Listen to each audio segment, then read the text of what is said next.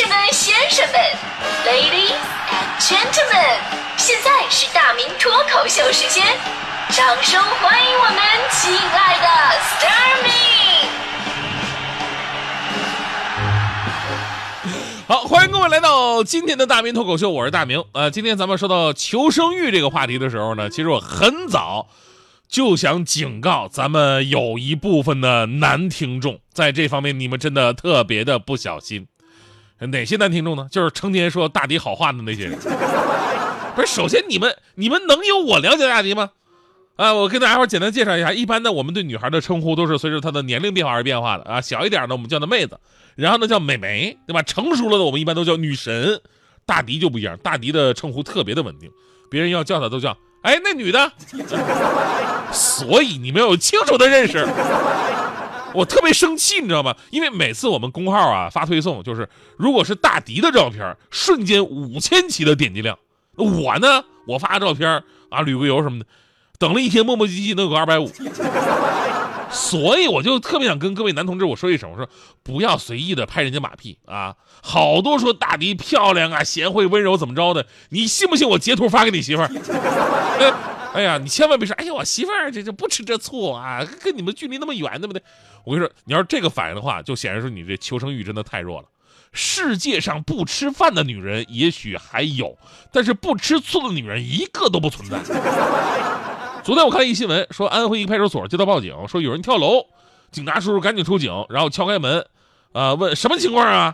只见这家男的呀，浑身酒气，对民警说：“哎呀。”没多大点事儿，我就说我喜欢迪丽热巴，然后我媳妇儿就吃醋了，这不要跳楼呢吗？麻烦你赶紧劝一劝。后来呢，经过警察叔叔调解，这个夫妻俩终于是握手言和。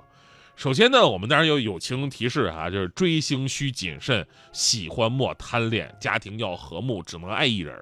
这话是这么说，呃，但咱们今天还是回到今天的话题。虽然这媳妇儿有点太敏感了，但是这哥们儿。自己媳妇儿什么脾气你还不知道吗？相处这么长时间，呃，什么尺度、什么底线、什么原则，你应该早就知道了吧？如果就这样，你还总往雷区里边踩，那不就是你的求生欲太弱了吗？咱们说一个男人呢，在外面打拼世界，外边有多累，其实都不怕，最怕的就是后院起火，夫妻吵架，其实比事业不顺更加闹心。所以呢，为了构建家庭和谐。一方面呢，我们希望啊彼此都能成熟懂事儿啊，不要这个胡搅蛮缠，少一点鸡毛蒜皮，对吧？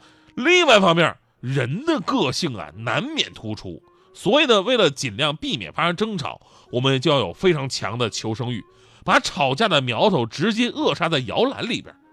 那很多时候呢，女生啊会问你一些看似很简单，但实际上是要寻求安全感的问题。但是如果你没注意，你随便应付了。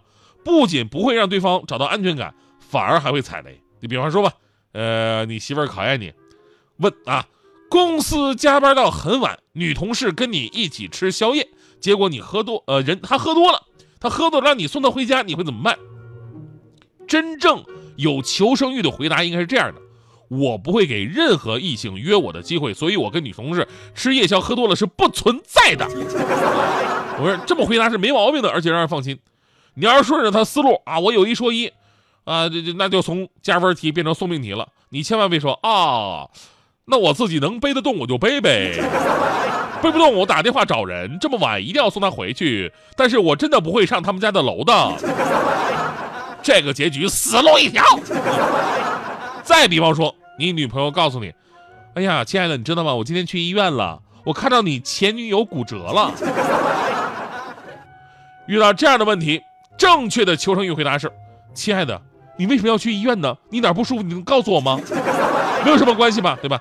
送命的回答则是这样的：你说的是哪个前女友？你看到那个肯定不是，他从来不去这家医院。拉倒吧，你肯定看错了。早上他发朋友圈说自己在国外呢。这个结局还是死路一条。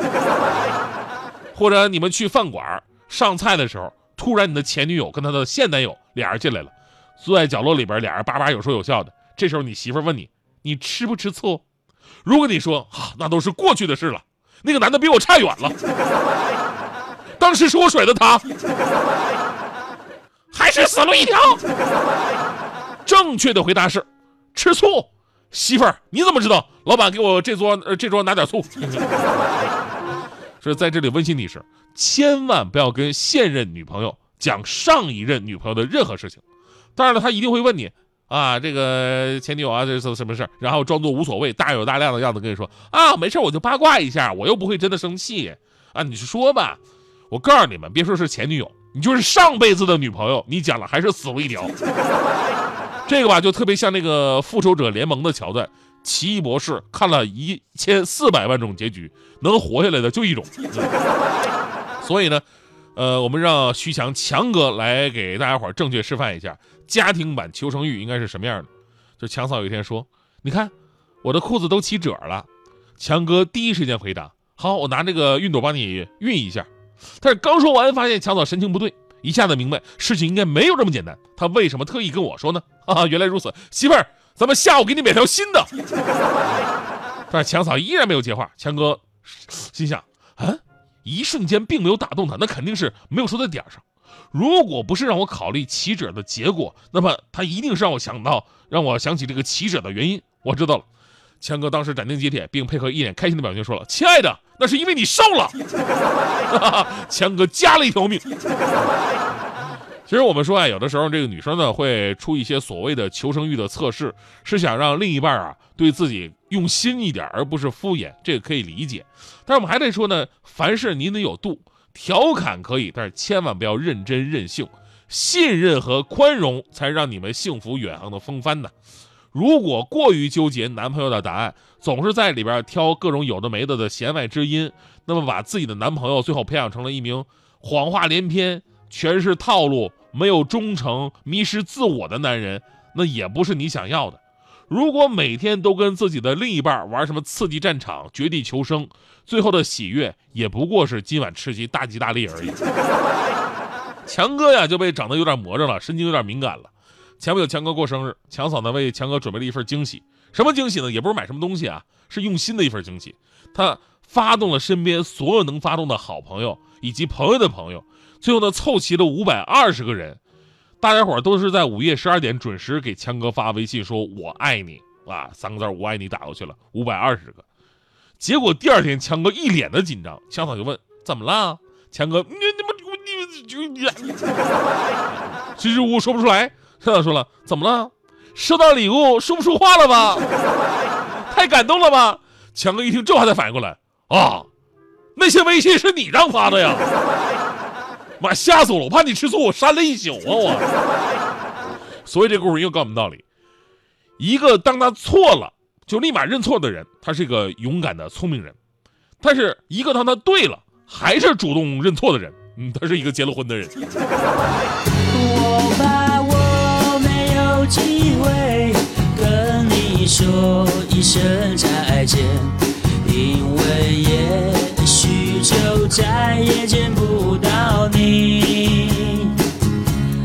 明天我要离开熟悉的地方，和你要分离，我眼泪就掉下去。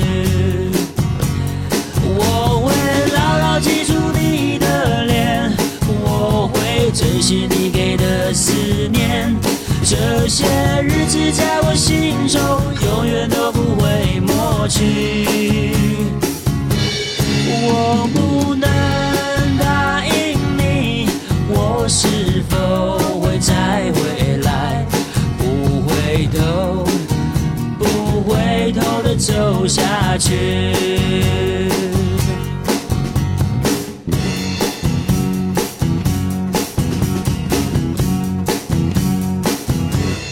我怕我没有机会跟你说一声再见。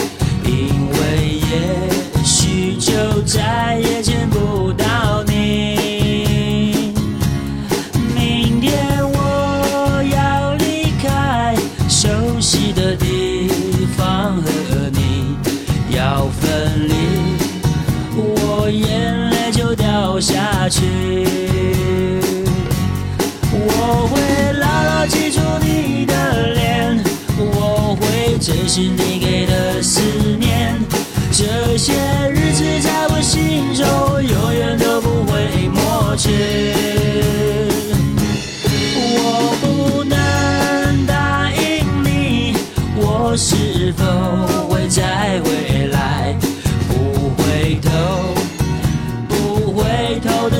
走下去。